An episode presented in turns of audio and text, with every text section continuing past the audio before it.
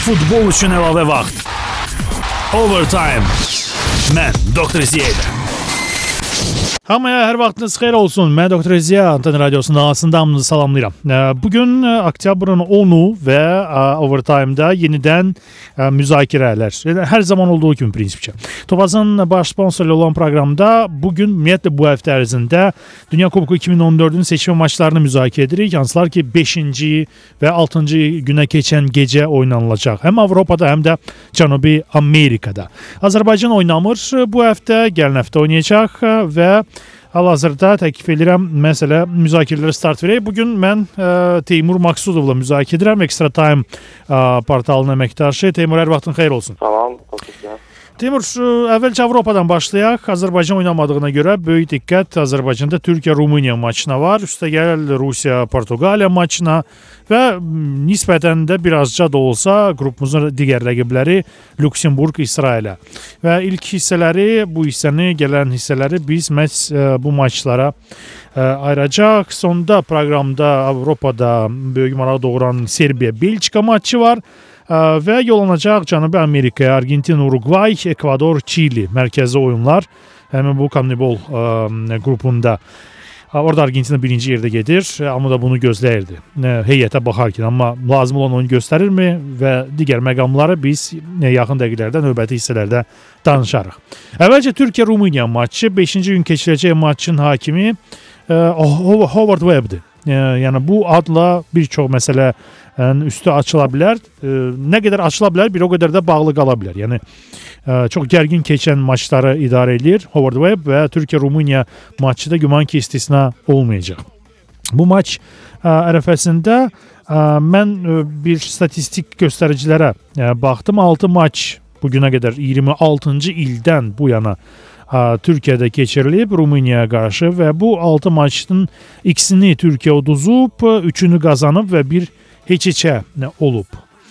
Əvvəlcə sənin fikirlərin Türkiyə-Rumıniya maçı ətrafında və yavaş-yavaş proqnozlarda da keçərik. Buyur. Məncə bu oyunda Rumıniya ilk öncə qeyd eləmək yerinə düşər ki, Rumıniya Hollandiyanın hal-hazırda qrupda liderlərdir. 6 xalla da Rumıniya bu seçmə mərhələsini çox uğurla başlayıb və bu dəfə rəqib daha güclüdür təbii ki, Türkiyə yığması. Hı -hı. Türkiyə yığması da seçimlərini pis başlamayıb. Düzdür, birinci oyunda Hollandiya məğlub olub, amma bu bir tərəfindən obyektivdir. Çünki hal-hazırda Hollandiya ə, Türkiyədən hər halda daha güclü yığmadır.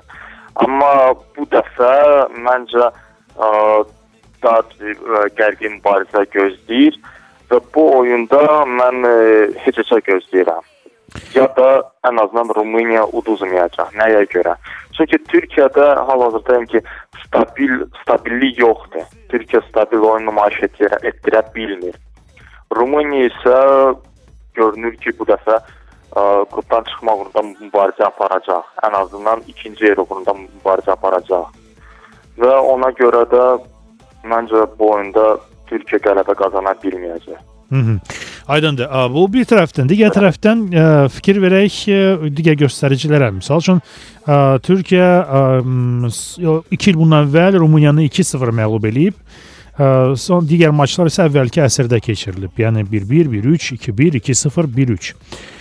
O ki qaldı öz aralarında ümumi görüşlərin nisbətinə burada bəli Rumıniya üstünlük əldə edir. 12 oyun keçiriblər bu günə qədər və Rumunların 7 qələbəsi var. Türkiyənin isə 4 qələbəsi var və cəmi bir dəfə 2-2 oynayıblar. Topların da fərqi 24-13-dür. Bu ümumi yanaşanda. Bu maç ərəfəsində komandalar arasında 10 maçın 6-sını son 10 maçın 6-sını Rumıniya qazanıb. Belə baxsaq, yəni tendensiya nə cür gedir? Həmin o 10 maçın 6-sı 2-3 qol nəticəsi ilə bitib, yəni 2-3 qol olub maçda və çox maraqlı məqam. Son maçın 10, o son 10 maçın 8-inin ilk yarısı heç-heçə bitib.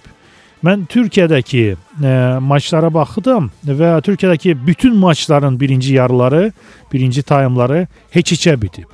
Yəni bu baxımdan mən düşünürəm ki, mərkəzsevərlər Topaz proqramlarında məhz birinci hissənin heç-heçə bitməsini seçsələr daha ehtiyatlı davranmış olarlar. Nəinki bu maçda kimin qalib gəlmə gələcəyini deməsidir. Bu bir.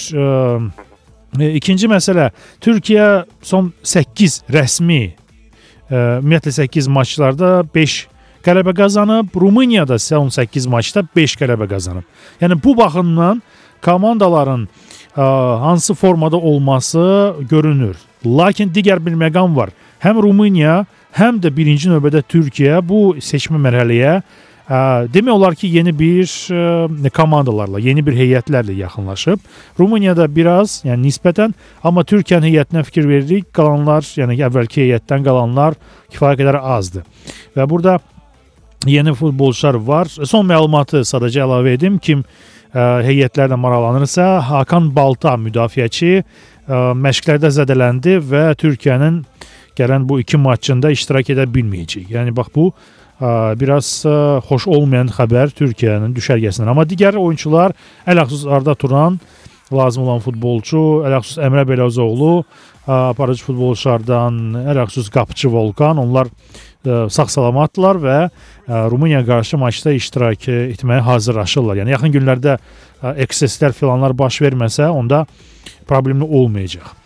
Yəni bu məqamları, bunları nəzərə alarkən ə, nə demək olar? Məşqçilərə məsləhətin nə olardı? Aydın məsələdir gözləntilərin bir tərəfdən, yəni Rumıniyanın uduzmamasını gözləyirsən, amma digər bir məqamlar var. Maç qollu, qolsuz keçəcəkmi səncə, yoxsa komandalar nə, nə dərəcədə ümumiyyətlə alt üst oynayacaqlar və ya bəlkə də fikrim var ki, nə qədər qol vurulacaq bu maçda? Məncə bu oyunda ə, çox qol gözləmək dəyməz.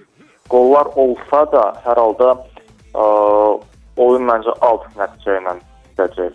Çünki ə, bir məqama da fikir vermək ə, lazımdır ki, Türkiyə adətən qrup mərhələsini elə də uğurlu başlamır Hı. və sonradan forma yığır. Hı.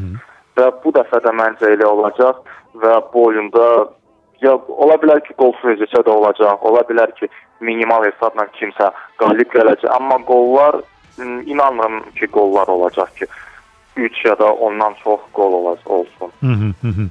Prinsipçi sən fikirlərə razıyam. Mən statistik məsələlərə arxalanıram və sənin də bu sözlərini əlavə edərkən bu maç ətrafında müzakirələrə, ə, yəni ə, sən alt variantına daha çox üstünlük verirsən, Rumıniyanın məğlub olunmasına bu maçda. Ə, mən isə birinci hissənin bərabərliyi ilə, yəni heç ilə bitəcəyini deyirəm. Digər tərəfdən də qolların sayı tam razıyam. Səndə çox ə, gözləmirəm bu maçda 2-3 qol, yəni maksimal olaraq bunu mərkəzsevərlərə məsləhətim budur. Türkiyə-Rumıniya maçı xatırladım İstanbulda ayın 12-si Şükür Saraçoğlu stadionunda, yəni Fənərbağçənin adətən maçlarını keçirdiyi stadionda keç oynanacaq və baş hakim Howard Webb'dir. İngiltərəli hakimlər briqadası olacaq və bu da bir növ maça yaxşı gərginlik səviyyəsini deyim, digər məqamı deyim qatacaq. Xatırladım Türkiyə Rumıniya maçını bu hissədə müzakirə etdik. Bu dəfə mənlə maçları Teymur Maksudov müzakirə edir, Extra Time portalının əməkdaşı. İrəlidəki proqramı açıqlayım və kiçik fasiləyə ayrılaq. Deməli, irəlidə Azərbaycanın iştirak etdiyi qrupdan Rusiya, Portuqaliya və Lüksemburq, İsrail maçları haqqında danışacaq. Üçüncü hissədə bizi Serbiya, Belçika, üstəgəl Argentina, Uruqvay gözləyir və sonuncu hissədə də Ekvador, Çili maçı haqqında danışacaq. O da çox boy maraq doğurur. Bu komandalar ilk 5-likdədir və onları cəmi bir xal ayırır. Çili 5-ci yerdədir və İlk dörtlüyə düşmək lazımdır. İlk dörd komanda Cənubi Amerika qrupundan birbaşa və sizə qazanır. 5-ci yer tutan komanda isə seçmə maçlarda play-off mərhələsində iştirak edəcək. Argentina isə qrupun lideridir. Uruqvay da geri qalmağa çalışır. Uruqvay isə Amerika kubokunun sonuncu qalibidir. Ona görə bax bu maçda çox böyük maraq doğurmaqdadır. Bizim qrupumuzun rəqibləri aydın məsələdir. Topaz bu proqramın baş sponsorudur, xatırladım və kiçik fasilədən sonra Topaz proqramlarının müzakirəsini düzdür, misallar yoxdur hələ ki. Onlar ə, sabah gecə saatlarında açıqlanacaq və 5-ci günün proqramında artıq bütün əmsallarla müzakirələr davam edəcək. Futbol üçün əlavə vaxt. Overtime. Mən Doktor Ziyədə. Overtime Antena Radiosu'nda devam edir. Mən Doktor İziya Topaz baş sponsor və bu e, proqramda Dünya Kuboku 2014-ün maçlarını müzakirə edirik. Mən Doktor İziya və Extra Time portalının əməkdaşı Teymur Maksudov. Əvvəlki hissədə Türkiyə-Rumıniya maçını müzakirə etdik. Xatırladım Howard Webbdir. Baş hakim həmin o maçda bunu nəzərə alın. Yəni məşq sevərlər bilir nəyi nəzərdə tuturam. Yəni Howard Webbin iştirakı ilə olan maçların statistikasına da fikir verməyə dəyər. Digər tərəfdən də Türkiyədə keçirilən maçların hamısının birinci e, yarıları, taymları heç-heçə bitib. Bunu mən üstün tutaraq proqnozum birinci hissə heç-heçədir. Yəni X Topaz proqramlarında qolların sayına görə 2-3 qol gözlənilir. Bununla da e, Teymur da bir tərəfdən öz fikrini irəli sürdü ki, az qollu bir maç olur və onun da fikirləri bu seçimlə üst-üstə düşür. Digər tərəfdən də Teymur Rumıniyanın məğlub olmayacağını da e, qeyd etdi. Teymur təklif edirəm Azərbaycanın e, iştirak etdiyi seçmə mərhələdə, seçmə qrupdakı rəqiblərin ə, e, maçlarını nəzərdən keçirək. Azərbaycan olmayan, iştirak etməyən ə, e, gündə, 3-cü e, oyun günündə Rusiya Portuqaliyanı qəbul edir Moskvada. Maç ərəfəsində nəsə konkret demək aydın məsələ ki, çox çətindir. Rusiyanın yeni baş məşqçisi var, hansının ki, ə, taktika tərzinə, strategiyasına bir çoxları bələddirlər. Bu Fabio Capello vaxtilə Real Madriddə maçların əksəriyyətini minimal qələbə qazana-qazana parlaq düzdür futbol göstərməyə, göstərməyə nəticəyə nail ola bildilər ilk sezonunda. Çempion İspaniya çempionluğu. İngiltərə seçmə qrupda yavaşca-yavaşca səs-küylü belə deyək, qələbələr olmadan sakitcə qrupda birinci yerdən Avropa çempionatı vəsiqə qazandı və yalnız John Terry qalma qalına görə Fabio Capello özü istefa verdi İngiltərə yığmasından. Fabio Capello'nun Romadakı da uğurları göz qabağındadır. Vaxtilə məsələ həmin uğurlara görə Real Madridə keçdi. Amma amma Fabio Capello daha çox ə, klub məşqçi kimi tanınırdı. İngiltərə təcrübəsi onun məşqçi karyerasında ilk milli, ilk yığma təcrübəsi oldu. Və indi də həmin o təcrübəni o davam eləyir. Rusiya yığmasının başındadır. Rusiya 2-0 və 4-0-lı qələbələr qazandı ilk maçda. Portuqaliyanın heyəti demək olar ki, ulduzlu heyətdir. Yəni Cristiano Ronaldo və başqaları. Belə demək olarsa, bir çox futbolçular Real Madriddə oynayır, digər futbolçular e, tamamilə başqa bir klublara səpələnib. Amma e, parlaq formada bu klub yığmada sırf Cristiano Ronaldodur və onun çoxdankı dostu müdafiəçi Pepe.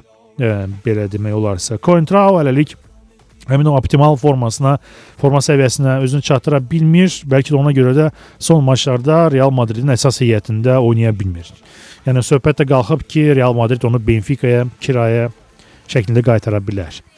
Amma ə, Portuqaliyanın ə, Lüksemburq üzərində çətin qələbəsi var 2-1, Azərbaycanı isə onlar 3-0 hesabı ilə məğlub edə bildilər öz meydanında. Rusiya birinci yerdə gedir, Portuqaliya ikinci.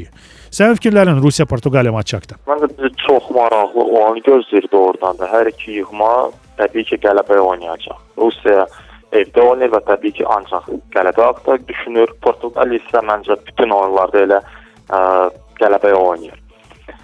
Bir faktda da yəni ki, fikir vermək lazımdır ki, məncə hər iki komanda hücum futbolu sərgiləyir. Rusiya yığması Capello gələndən sonra daha açıq futbol oynamağa başladı və hücum futbolu. Biz bunu İsraildə də İsraildə də gördük. Portuqaliya isə təbii ki, Cristiano Ronaldo məncə olan komanda ancaq hücum futbolu oynaya bilər. Və bu oyunda ona görə də məncə qollar olmalıdır. Hər iki komanda ən azından qol vura bilər. Amma digər tərəfdən Rusiyada ə, hücumçularla bağlı problemlər mövcuddur. Çünki ə, əsas hücumçulardan Pavlyuchenko zədəlidir. Arşavin çoxdan artıq yığmağa dəvət almır. Kerjakov formada deyil. Məlum hadisələrdən sonra Zenitdə baş verən məlum hadisələrdən sonra o formanı yığa elə ki bilmir. Hı -hı. Ona görə də Rusiyada hücum futbol hücumçularla bağlı problemlər var. Amma buna baxmayaraq ən azından Portuqaliya qol vurandan sonra Rusiya məcbur olacaq ki, hücuma atılsın. Ona görə də hər iki komanda qol vurmalıdır bu oyunda məncə. Hmm, yəni qarşılıqlı qol versiyasını təklif edirsən, maraqlı versiyadır. Qarşılıqlı qol ə, versiyası Rusiya Portuqaliya maçında ə, və indiki o komandaların indiki yığmaların formaları nəzərə alaraq bəli, məntiqli görünə bilər. Digər tərəfdən ə, əvvəlki seçmə mərhələlərin birində 2005-də 2006-nın dünya çempionatı üçün nəzərdə tutulan seçim mərhələdə Rusiya Portuqaliyanı Mas Moskvada qəbul edərkən heç iki oynadı. 0-0. Yəni qolsuz seçici oldu. 2004-də isə Avropa çempionatının qrupunda bir-birinə düşən komandalar Rusiya Portuqaliyaya 0-2 uduzdu. Amma o zaman Portuqaliya meydan sahibləri idi və bunu Rusiyanın doğma meydanda keçirdiyi oyun kimi hesab etmək olmaz. Nə Portuqaliya digər tərəfdən 2004-ün elə seçim mərhələsində Dünya Kubokuna, 2006-nın Dünya Kuboku üçün həmin bu mərhələdə Rusiyanı ə, e, darmadağın etdi. 7-1. Bu faciə oldu və bu belə bu cür faciələr hər dəfə təkrarlanmır. Ona görə bu cür qollu maçlar, yəni 7 plusu 7 üstəgəli seçmək həmin bu maçda düzgün olmazdı indiki səviyyədə.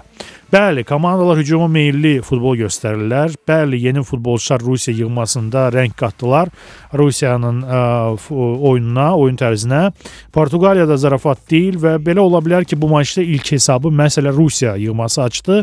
Ə, çünki Birincisi meydan sahibləridir. Qələbə qazanmaq lazımdır və qrupdan birinci yerdən yalnız ə, olan komanda birbaşa vəsiqə qazana bilir. İkinci yer tutanlar isə elə ən yaxşı belə 8 ikincilər play-off mərhələsində qüvvəsini sınamalı olacaqlar. Bu baxımdan ə, bu komandalar arasında maç həddindən artıq prinsipialdır və hər bir qazanılan xal, hər bir qazanılan qələbə qızıl dəyərindədir. Rusiya Portuqaliya 0-0, yəni Moskva təcrübəsi budur və məhz prinsipiallığa görə bəli, bəlkə qollu keçdi bu maç, yəni qarşılıqlı qol, amma üst variantına inam o qədər də yoxdur. Alt variantını, yəni ümumi olaraq ümumiləşdirmək olar. Həmin bu komandalar arasında keçirilən oyunlar arasında qarşılıqlı qol 1-1 misal üçün, yəni ən məntiqli hesab kimi görünər bu maçda. Çünki Portuqaliyada zarafat deyil və s. Okey, aydın oldu. Rusiya, Portuqaliya maç haqqında danışdıq. Xatırladım, əvvəlki maçlarda Rusiya İsraili 4-0 və Şimali İrlandiyanı 2-0 məğlub edib, Portuqaliya isə Lüksemburqu 2-1, Azərbaycanı 3-0. Sonradan Portuqaliya Özbəkistanla dostluq maçında keçirməyə vaxt tapıb 5-2 hesabı məğlub edib, amma Özbəkistan Özbəkistan yığmasıdır. Bu aydın məsələdir. Asiyanın güclü yığmalarından biridir. Mən demək istəmirəm ki, zəif yığmadır. Hər halda Azərbaycandan reytinqdə daha yüksək pillələrdə gedir. Bu qrupda Lüksemburq İsrail maçı da var. Bu hissənin sonuna qədər 2 dəqiqə yarım qalıb və bu maçı müzakirədə Temur Lüksemburq İsrail Lüksemburqun çox ə, əzmkar bir komanda olduğunu biz gördük. Nədə? Portuqaliyaya bunlar qalib gəlirdilər. Sadəcə Portuqaliyanın belə deyək, ustalığı imkan vermədi ki, Lüksemburq bu yığma üzərində qələbə qazansın. 1-2. Amma sonradan Lüksemburq qonaq meydanda Şimali İrlandiya ilə 1-1 oynaya bildi. Və bir bu baxımdan İsrailin Azərbaycanla 1-1 oynaması, sonra gəlib Rusiya öz meydanda 0-4 məğlub olması məndə müəyyən dərəcədə fikir yaranır ki, Lüksemburq ən azı öz meydanda İsrailə uduzmayacaq. Amma bu ilk təəssüratdır. Sənin fikirlərin bəs? Məncə bu oyunda İsrail yığması aşkar favoritdir. Nəyə görə? Çünki Lüksemburq təbii ki, ilk oyunlarda yaxşı oyun nümayiş etdirdi və Portuqaliya az qalsın xalsız qoyacaqdı. Amma buna baxmayaraq məncə Portuqaliya yığmasına qarşı oyundan sonra artıq ə, Lüksemburq yığmasına yuxarıdan aşağı heç kim baxmayacaq. İsrail yığması isə iki məğlubiyyətdən sonra təbii ki, ancaq və ancaq ə, qələbə uğrunda oynayacaq. Başqa variant da yoxdur. Çünki praktiki olaraq təbii ki, razılaşaq ki, İsrail yığmasının qrupdan çıxmaq şansı çox azdır. Amma nə vaxta kimi bu şanslar var, təbii ki, İsrail yığması ən azından ikinci yer uğrunda mübarizə aparacaq. Və bu ikinci yer uğrunda mübarizə aparırsa, təbii ki, ə, mütləq ə, qələbə qazanmalıdır Lüksemburq üzərində. Ona görə də e, məncə bu oyunda əgər İsrail yığması ən azından öz oyununu nümayiş etdirə bilsə, asan qələbə qazanmalıdır. Və ən azından minimal hesabla olsa belə amma qələbə qazanmalıdır. Yəni qələbə qazanmalıdır, aydın məsələdir. Sadəcə Lüksemburq öz meydanında hazırda nə cür futbol oynayır? Biz bunu məsələ Portuqaliyaya qarşı gördük. Okey, yəni favoritliyə görə İsrail daha üstün pillədədir, həm reytinqdə, həm də ümumiyyətlə fişasına görə. Digər tərəfdən mən bu komandalar arasında keçirilən son 3 maçı nəzərə çatdırmaq istəyirəm. 5-0 İsrail Lüksemburqun meydanda qalib gəlib, 3-1 Lüksemburqun meydanda və İsrail 7-0 öz meydanda Lüksemburqu məğlub eləyib. Yəni görürük ki, həddindən artıq qollu bir maçlar keçirilir 4, 5 və 7 qol vurulur. Ə, risk sevərlər bu maç üçün 4-6 qol seçə bilərlər. Yəni komandalar digərləri ilə biraz qapalı futbol oynasa da öz aralarında deyəsən müdafiəsiz və meydan mərkəzi olmadan oynayırlar. Ə, bu bir tərəfdən və qapçıların ustalığından bir çox məsələ asılı olur. Ə, amma ehtiyatlı yanaşma istəyənlər isə üst variantını seçə bilərlər. Qələbələrə görə isə bəli, İsrail statistik göstəricilərə görə son 3 maçda dağ-badal hamısını qazanır Lüksemburqa qarşı və İsrailin də məsəl üçün qələbəsini seçmək olar. Amma nədənsə mənim hələlik seçimim üst variantında qalır. Riskli seçim isə 4-6 qol. Bu ikinci hissədən sonu idi. Teymur Maksudov xatadan mən Doktor birlikdə bugünkü müzakirələrdə iştirak edirik. Topazın baş sponsoru Overtime birazdan davam edir. Futbol üçün əlavə vaxt. Overtime. Mən Doktor Ziyədə. Overtime-ın 3-cü hissəsindəyik. Biz hamımız Santen Radiosunun ilərisi 101 FM dalasında. Mən Doktor Ziya ilə Overtime və bugünkü müzakirədə mənlə birlikdə Extra Time portalı əməkdaşı Temir Maksudov iştirak eləyir. Topazın proqramları hələ ki açıqlanmayıb, əmsalları hələ ki açıqlanmayıb. Müzakirə etdiyimiz maçlara biz isə Dünya Kuboku 2014-ün seçmi maçlarını müzakirə edirik, hansılar ki 5-ci gün keçiriləcək. Ona görə ümumi yanaşırıq və ehtimal etdiyimiz mərc versiyalarını irəli sürürük əvvəlcədən. Əvvəlki hissələrdə Müzakirədə Türkiyə-Rumıniya matçı var idi. Mən bu maçda birinci hissənin bərabər bitəcəyi və 2-3 gol versiyasını irəli sürürəm. Teymur 2-3 gol versiyası ilə nisbətən razılaşdı, amma Rumıniyanın uduzmamasını qeyd etdi. Rusiya-Portuqaliya maçında qarşılıqlı qol versiyasına üstünlük verən Teymur, mən isə bu maçda alt versiyasına üstünlük verərəm, çünki komandalar arasında çox gərgin mübarizə olur. Lüksemburq-İsrail maçında isə İsrailin bu maçda qələbə qazanmasını Teymur proqnozlaşdırır. Çünki ən azı lazımdır İsrailə bu qələbə birinci növbədə. Digər tərəfdən isə mən Lüksemburq-İsrail arasında maçların hamısının üst keçəcəyini, keçdiyini qeyd edərkən üst versiyasını bu maçında təklif edirəm. Riskli e, mərc sevərlər üçün isə 4-6 qol məsləhət görərdim Lüksemburq-İsrail maçında. Teymur Serbiya Belçika e, digər qruplarından birindən e, maraqlı görünən məqam, maraqlı görünəcək maç. Serbiya Belçika qrupun liderləridir. 2 maçdan 4 xal qazanıblar. Serbiya birinci yerdə gedir, Belçika ikinci yerdə. A qrupundan. İlk maçda Serbiya Şotlandiyanı e, Şotlandiya ilə 0-0 oynadı. Sonra Walesi 6-1 məğlub etdi. Belçika isə Walesi onun meydanında 2-0 məğlub edərkən e, Xorvatiya ilə öz meydanında 1-1 e, oynadı. Bax bu göstəricilər belə demək olar ki, bərabər göstəricilərdir. Sadəcə topların fərqinə görə üstünlük Serbiya tərəfindədir. 6-1 Belçikanın isə top fərqi 3-1-dir. Hər ikisi Wales yığması ilə oynayıb və Serbiya daha güclü görünür. Yəni Wales prizmasına yanaşsaq Belçikadan. Lakin digər bir məqam da var. Belçikanın indiki nəsli çox parlaq nəsil adlandırılır e, və bir çox aparıcı futbol klublarında özlərinə yer alıb e, ad çıxarırlar e, və belə də yəni öz karyeralarının ən parlaq dövrünü yaşayırlar. Sənin fikirlərin Serbiya Belçika maçı ətrafında? Bəli, siz düzgün qeyd elədiniz ki, indi indiki Belçika e, heyəti çox güclüdür və çox güclü futbolçulardan ibarətdir. Və ona görə də bu Belçika bu seçmə mərhələdə mütləq və mütləq birinci yeri tutub ə, e, dünya çempionatının final mərhələsinə dəstək qazanmalıdır. Serbiya isə təbii ki, Belçikanın əsas rəqiblərindən biridir. Digər tərəfdən hər iki yığma hələ ki qeyri-stabil oyun göstərir. Serbiya ümumiyyətlə bu yəni cəhət xas cəhəti belə deyil. Çünki Serbiya hər seçmə mərhələdə qeyri-stabil futbol göstərir. Biz keçən seçmə mərhələdə də bunun bunu gördük. İndi də məncə görəcəyik. Və digər tərəfdən isə fikirləşən bu oyunda qollar olacaq. Hər iki komanda hücuma atılacaq və çalışacaq ki, qələbə qazansın.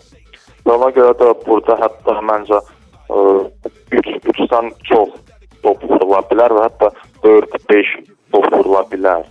Təbii ki, risk sevərlər həm 4-6 təbii ki, qoya bilər ki, 4-6 qol vurulacaq. Hətta, hətta Belçika da qələbə qazana bilər bu oyunda. Hmm. Amma məncə qol-qol variantı daha yaxşı variant olar. Hətta ya da üst hesab. Üst. Evet. Üst e, maraqlı bir e, seçimdir. Çünki komandalar arasında e, bir rəsmi maç Serbiya arasında keçirilib və Serbiya 1-0 hesabı ilə qələbə qazanıb 6 il bundan əvvəl. Bu Avropa çempionatının seçmə maçı idi. Qrupda Serbiya Belçika birlikdə düşmüşdü. Sonradan isə Belçika 3-2 hesabı ilə öz meydanında qələbə qazanmışdı. Yəni bu baxımdan komandalar arasında keçən oyunların biri alt, biri də üst bitir. Birində 1 qol vurulur, digərində 5 qol vurulur. Bu baxımdan yəni sənin dediklərin Belçikadakı meydan üçün belə çox yararlı görünür, amma Serbiyada mənə belə gəlir ki, ə, komandaların müdafiə xəttləri daha güclü görünəcək. Aydın məsələdir, yəni Serbiyanın heyətində Vidic yoxdur. Birincisi o imtina eləyib yığmada çıxışlarını bitirib və dig ikinci məsələ də o 2 aylıq ümumiyyətlə yoxdur, zədəlidir. Manchester United heyətində və hətta Alan Shearer The Sun qəzetinə Britaniyada götürüb deyib ki, Vidicin olmaması Man United-ın Man United baha başa gələ bilər. Onlar Vidiclə bu sezon ə, titulu qazana bilsəydilər, ən real namizəd gör, kimi görünsəydilər, bu il isə Vidicsiz olan zədəsi olmasın ol, olduğunu nəzərə alaraq keçiriləcək maçlarda o qədər də inamlı görünmür. Onlar müdafiə xətti. Yəni bu baxımdan Serbiyada müdafiə problemləri e, sezilir. Belçikanın səhiyyətində daha çox, daha parlaq futbolçular orta xəttdə, yarım müdafiədə və hücumdadır. Müdafiədə bəzi problemlər mövcuddur. Qapçıların formasından bir çox məsələsi olacaq bu maçda və əgər onlar normal oynasalar, alt variantı daha real görünür. Əgər onlar çox da inamlı oynamasalar, sən dediyindir Teymur. Yəni 4-6 qol və yaxud ümumiyyətlə üst variantı. Bu baxımdan mən fikir verim ki, gözləntilər də ümumiyyətlə əmsallara fikir versək olacaq, yansılar ki olacaq. Mən düşünürəm ki, bərabər əmsallar olacaq. Həm Serbiyanın, həm də Belçikanın qələbəsi üçün bərabər əmsallar verilməlidir. Çünki komandalar eyni formaya malikdirlər. Hətta ilk yarının kimin xeyrinə bitəcəyində də mən düşünürəm ki, bərabər əmsallar olacaq.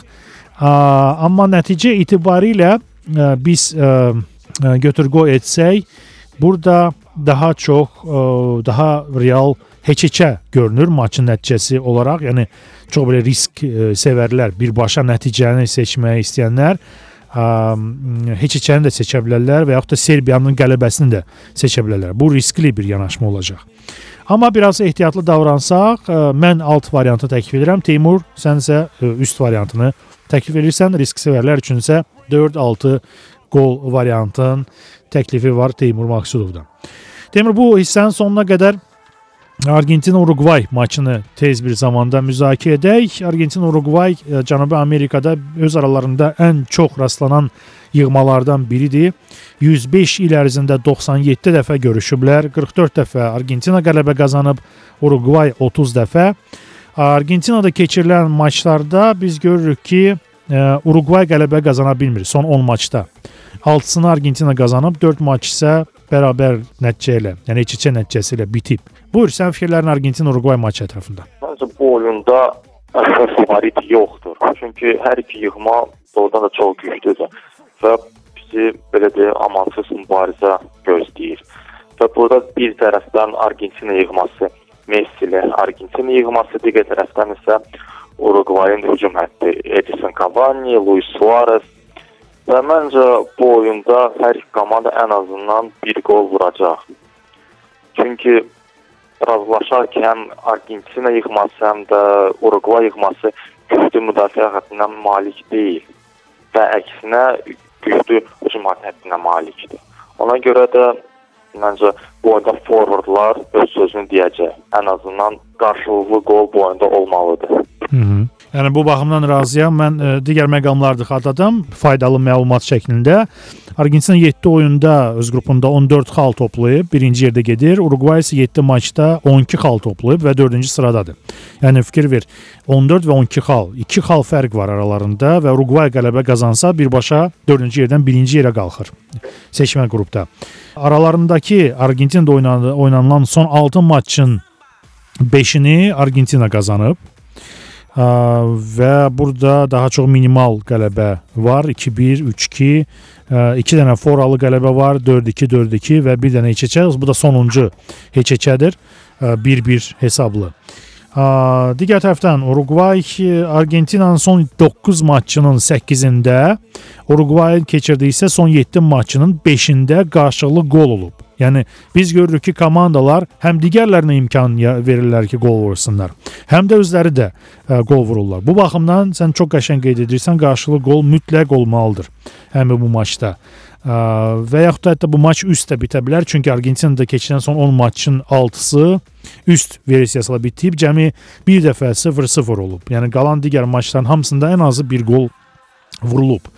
Ə, maçı güman ki Argentina qazana bilər, gözləntilər belədir, amma biraz ehtiyatlı yanaşaq çünki Uruqvay birdən partlaya bilər. Ə, Uruqvay həm əks mənada partlaya bilər, həm də müsbət mənada. Uruqvay son maçda qonaq maçında Kolumbiyaya 0-4 uduzdu. Kolumbiya yığmasına. Argentina isə Peru ilə 1-1 oynadı. Bax bu məqam biraz diqqəti sırf Argentinanın qələbəsində cəmləşdirmir. OK, mən bu maçın ilk hissəsinin heç-heçə bitməsini məsləhət görərdim mərkəzsevərlərə, çünki Argentinada keçirilən son 10 maçın 7-sində maçların 70%-nin ilk hissələri heç-heçə bitir. Yəni komandalar bir-birinə alışırlar və sonra ikinci hissədə müəyyən tərəfə partlayış meydanda görünür, sezilir. Sənin son seçimin Argentin-Uruqvay matçı üçün nə oldu? Qarşılıqlı qol Teymur, yoxsa digər bir variantında var? Qarşılıqlı qol. Hətta qarşılıqlı qol. Qarşılıqlı qol. Məncə ən yaxşı variant belə qarşılıqlı qol. OK, bunu da qeyd edək. Üçüncü hissəni bitirək bu proqnozla və dördüncü hissədə bizi Ekvador-Çili matçı gözləyir. Futbol üçün əlavə vaxt. Overtime. Mən Doktor Ziyədə. Overtime efirdədir. Anten Radiosunun havasında. Mən Doktor Ziya və bu 4-cü hissədə, Overtime 4-cü hissəsində müzakirələrimizi Teymur Maksudovla bitirəcəyik. Extra Time portalının əməkdaşı olaraq Overtime-da mən Doktor Ziya birlikdə Ekvador-Çili matçı haqqında danışırıq. Cənubi Amerikadan olan seçmə qrupda bu maç ayın 12-sindən 13-ə keçən gecə başlayacaq. Daha doğrusu elə 12-sində start götürəcək, səhv etmirəmsə və 13-də də bitəcək. Belə ə, baxsaq. Argentina Uruqvayı biraz əvvəl müzakirə etdik. Əsasən müzakirələrimiz Avropa qruplarına aid idi. Türkiyə, Rumıniya, Rusiya, Portuqaliya, Lüksemburq, İsrail və Serbiya, Belçika maçlarının müzakirədən sonra Argentina, Uruqvay da əvvəlki hissədə müzakirə etdi. Kim çatdırmayıbsa özlərini verilişdən sonra ə, saytımda doktorziya.com saytında proqramın yazısını dinləyə bilər ki, müəyyən bir proqnoz versiyalarını özü üçün seçsin. Ekvador Çili. Teymur, sənin fikirlərin Ekvador Çili matçı haqqında? Burada məncə Ekvador öz e, evində oynayır və bu fakt çox mühümdür nəyə görə? Çünki ə, əgər biz fikir versək statistikaya, Ekvador ə, seçmə mərhələdə keç evdə keçirdiyi 4 görüşün hamısında ə, qələbə qazanır. Və yəni ki, dünya çempionatında yarışır və məncə bu ev oyunda da Ekvador qələbə qazanacaq. Təbii ki, e, ilk cəhətdən bu biraz riskli görünür. Hı -hı. Amma statistikada göstərir ki, Ekvador evdə yəni ki, tamam başqa komandaya çevrilir. Və təbii ki, Çili də Çili də bu oyunda ancaq ə, qələbəyə oynayacaq. Çünki turnir cədvəlində elə vəziyyət yaranıb ki, Çili ancaq və ancaq qələbə lazımdır. Amma buna baxmayaraq yenə də məncə bu oyunda Ekvador qələbə qazanacaq. Buradakı doğrudan da sən qeyd etdiyin statistik göstəricilərə fikir verək. Bax, Ekvadorun öz meydanda keçirdiyi 4 maçın hamısında qələbə. Boliviya 1-0, Kolumbiya 1-0, Peru 2-0 və Venezuela 2-0. Yəni hətta qol belə buraxmır Ekvador öz meydanda. Bu seçmə mərhələdə. Fikir verək Çiliyə, qonaq meydanında. Venezuela üzərində 2-0 qələbə, Boliviya üzərində 2-0 qələbə. Yəni Çilidə bir tərəfdən qonaq meydanında uduzmur və qol buraxmır. Bu baxımdan bəlkə də müəyyən dərəcədə bərabər görünə bilər şanslar. Hərçənd Ekvador artıq 4 maç keçirib öz meydanda. Çili isə 2 maç keçirib və bu baxımdan gələcəkdə turnir cədvəlində Çilinin üstünlüyü ə, sezilir ki, daha çox maçları öz meydanında ə, keçirəcək. Aralarındakı maçlara diqqət yetirək. Ekvador Çili 3-0, Ekvador Çili 1-0, sonra 2-3 2-0, 1-4 və 1-0. Burada görürük ki, 4 qələbə qazanıb 6 maç son 6 maçda Ekvadorda Ekvador və ikisini uduzub. Qələbə qazandığı maçların hamısında qol buraxmayıb Ekvador. Uduzduğu maçlarda isə ən azı bir qol vurub. Bu baxımdan, yəni 4 maç qol buraxmadan Ekvadorun məncə bu maçda ə, həmin bu qolsuzluq seriyası kəsəcək, amma Ekvador da qol vuracaq. Mən məntiqli bu maçda qarşılıqlı qol görünür. Ekvador-Çili maçında. Ha, O ki qaldı ə, qələbəyə, bəli Ekvador 100% nəticə ilə Çili üzərində qələbə qazanmalıdır, amma mən bu seçimi sözün açığı biraz riskli seçimlərə aid edərdim Ekvador-Çili. Ekvadorun qələbəsi ən ehtiyatlı variant qarşılıqlı qol təklif edirəm. Teymur sənin son seçimin Ekvadorun qələbəsi olaraq qalır yoxsa Məncə mən də razılaşıram ki, Ekvadorun qələbəsi biraz riskli variantdır. Burada qol-qol da ola bilər. Digər tərəfdən də alt oyun alt nəticələr nəticələnə bilər. Hı. Çünki siz özdə qeyd elədiniz ki, demək bütün görüşlər, bütün 4 görüş alt hesabla nəticələnir. Ekvadorun evdə keçirdiyi 4 görüşün 4-ü də. Ona görə burada alt nəticə də ola bilər. Məntiqi var, bəli, tamamilə doğrudur. Yəni bizim ümumi seçimlərimiz həmin bu maçın alt qarşılıqlı qol və riskli təklif kimi Ekvadorun qələbəsi Çili üzərində. Belə, bugünkü müzakirələr sona çatdı. Ümidvaram məntiq maraqlı bir xeyirli məsləhətlər verdi məşqçilərə Teymur Maksudov və mən doktor Ziya Teymur təşəkkürlər çox sağ ol iştirak etdiyinə görə bugünkü proqramda minnətdaram və xudahafizləşim sənə. Bu Teymur Maksudov idi, Extra Time portalının əməkdaşı. Mən doktor Ziya sabahkı Overtime-da 7 xəbərlərdən sonra axşam Anten radiosunun efirində eşidilərik. Salamat qal. Overtime.